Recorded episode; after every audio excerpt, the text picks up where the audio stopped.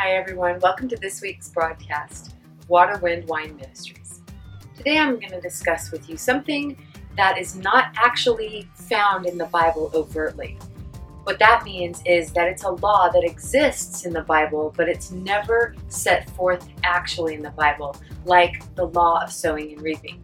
The law I'm going to talk to you today about is the law of first mention.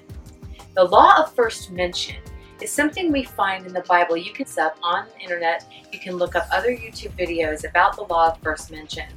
But what the law of first mention is, is it's a law that basically sets forth the principle that when something is first mentioned in the Bible, that mention of it sets the precedent for how it is to be interpreted throughout the whole of Scripture. What that means is for instance, the first time we see a serpent, he is cunning and he deceives Eve. So throughout the whole Bible, we find that the serpent is cunning and he deceives people, and of course, he represents Satan throughout the whole Bible. See, it was first mentioned in Genesis, and then it was mentioned throughout the Bible. And if we need to know what that means, we can look back to the first mention of it to find the interpretation of it.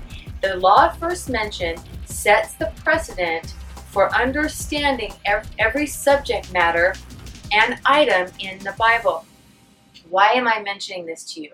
Sure, it's cool to know this about the Bible so that you can have better skills in your Bible study. But that's not why God had me speak to you today about the law of first mention. The law of first mention is something that I restricted to the Bible, and I think that most Bible scholars do. And if Christians that are not Bible scholars or Bible teachers know about it, they also restrict it to the Bible. In other words, they only use it when it comes to the scriptures. Well, I got to thinking about that, and the Lord really showed me something that is going to change your life. If you'll listen to me, if you'll apply the truths that I'm about to tell you, if you will examine your heart, you will understand how the law of first mention affects you and has affected you your entire life. Let's, for a second, look at the other laws that are presented in Scripture. I'm not going to turn to them, but I'm just going to present them to you. Okay, how about the law of sowing and reaping? We know that this is a law. We know that everything. In Genesis, God said, as long as there's an earth, there's going to be seed time and harvest. In other words, there's going to be sowing and reaping. In Ecclesiastes 3, it says there's a time to sow and a time to reap. So we know that sowing and reaping is a law biblically. We know that it applies to food, like you can put seeds in the ground and then you reap a harvest. We know also that it applies to money. We know that it applies to whatever you give out, you get back. In other words, however you treat people, that's how they treat you. The world calls it karma. This is sowing and reaping. This is a biblical law. But just like the law of sowing and reaping, it exists outside the plane of the Bible. What I mean by that is that law, the law of sowing and reaping, transcends the pages of Scripture and comes right into your life. Why does it do that? Why did God design it that way? He designed it that way so that we can take advantage of it, so that we can use it for our benefit. In other words, if the law of sowing and reaping only existed in the Bible, then it wouldn't do us any good to plant seeds in a garden, right? Because if the law of sowing and reaping didn't exist, then the seeds being in the garden would be an absolutely moot and pointless activity. So we see that with the law of sowing and reaping, it exists outside the plane of the scriptures. So the law of first mention, which is what we're actually speaking about today, also exists outside the plane of Scripture. Now, I told you that the law of first mention sets the precedent for how a thing is to be interpreted throughout the whole of Scripture, how it's supposed to be understood. God did that on purpose so that we can go back and we can look at where it came from and we can discover what it means in the end. In other words, in Genesis, like I used the serpent before, we see the serpent as Satan, as being evil and wicked and deceptive. We see a serpent again in Numbers as killing a bunch of people. We see a serpent up on a pole as being the death on the pole. We see a serpent in Revelation being the dragon, being Satan, the, that evil one of old. We see all of that, and it's all because God set it up to be that way in the Bible. Now, this law of first mention transcends the Bible. What that means is that when you first discover something, that's what it's going to mean to you forever. Let that sink in for a second. I'll give you an example. When I was younger, I put my father on a pedestal in my heart. He was a cowboy, he was tough, he was sturdy, physically strong, and I thought that he could do anything physically that he set his mind to because he was so powerful. So from then on, I thought every cowboy that I ever came across was just as powerful physically as my dad, just as tough as my dad. Of course, they weren't. But what happened was when I discovered that they weren't as physically strong as my dad, or as powerful, or as talented on the back of a horse as my father was, then I was offended at them.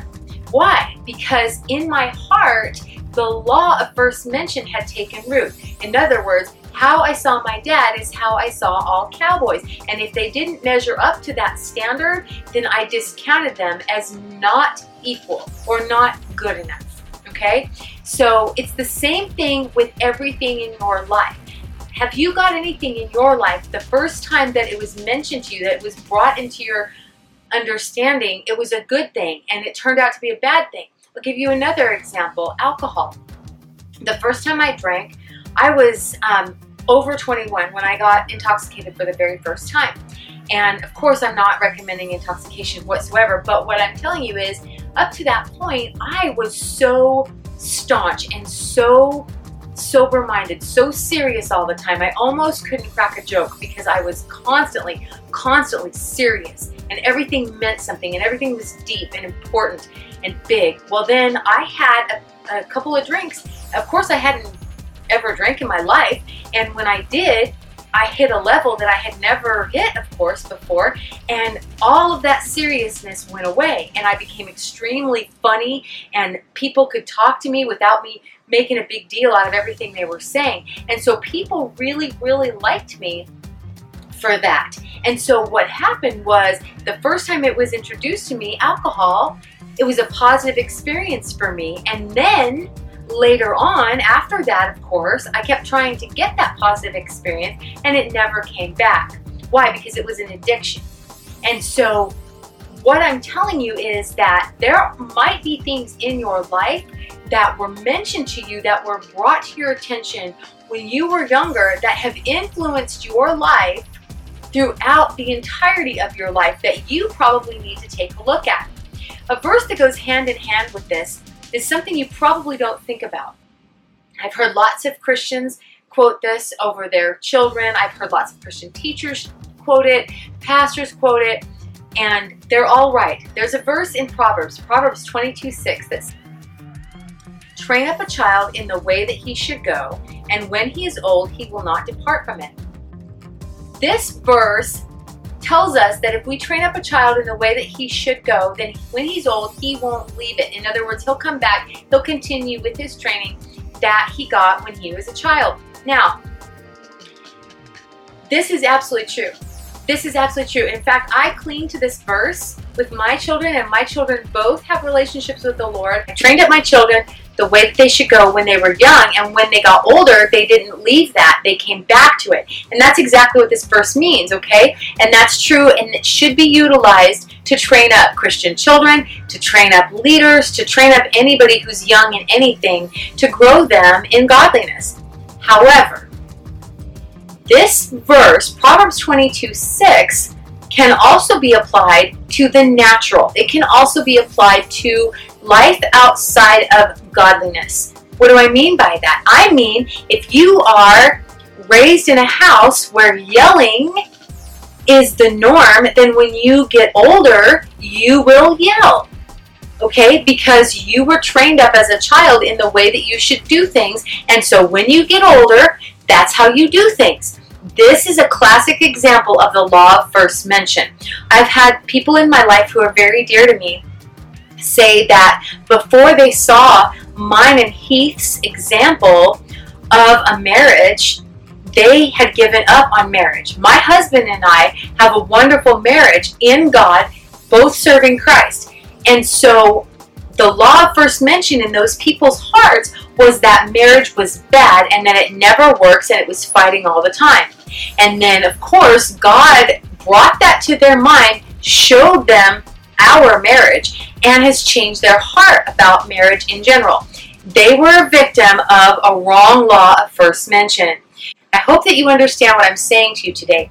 If you have something in your life that you don't know why you continue to do this, you don't know why you continue in a particular pattern, my guess is that you have been trained up as a child in the way that you should go, and when you are older, you haven't left it because it became a law of first mention in your life. It applied to your life throughout your life. And how it was first presented to you by whomever it was first presented to you is how you interpret it the rest of your life. So the law of first mention is really good for studying the Word of God, but it's also very good for helping you in your life. So I encourage you today to take a few minutes after you've watched this video and really be honest with yourself. Don't lie against the truth. Honest, is there something that you continue to repeat over and over and over, no matter how good things are, no matter how bad things are, no matter who you're with or where you are? If there is, ask God to show you where it became a law in your life. Where were you trained up to continue this way and in this pattern? Let Him show you, and then ask Him to show you how to get out of it. And that's the answer. You need to get out of it. And so pray and ask God to show you how to get out of it. Trust Him that He will, and go ahead and carry those steps out because it's only going to set you free more. The Bible says that the truth is what makes us free. And so when the truth doesn't just have to be in the word, it can be a word from God, a rhema word, a personal word that manifests from God, and that will set you free. I know it has in my life. It's made me free from lots and lots of bondage, lots and lots of things that I've done wrong. Every time I find a pattern in my life over and over that I keep continuing the same behavior, I go straight to God and I say, okay, what's my problem? Where did this come from? How do I get rid of it?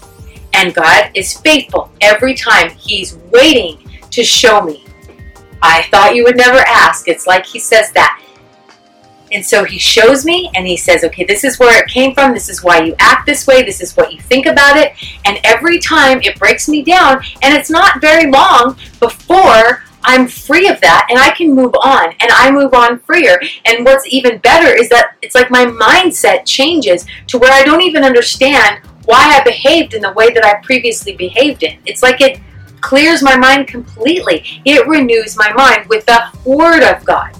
Well, anyway, I'm going to close this video for today. I hope you've enjoyed this little video on the law of first mention. Remember to sit down with God after I'm done and talk to him about some repeated patterns in your life that are destructive and ask him where those came from. Who trained you to do that? How can you get out of it? And remember that I love you and that Jesus loves you.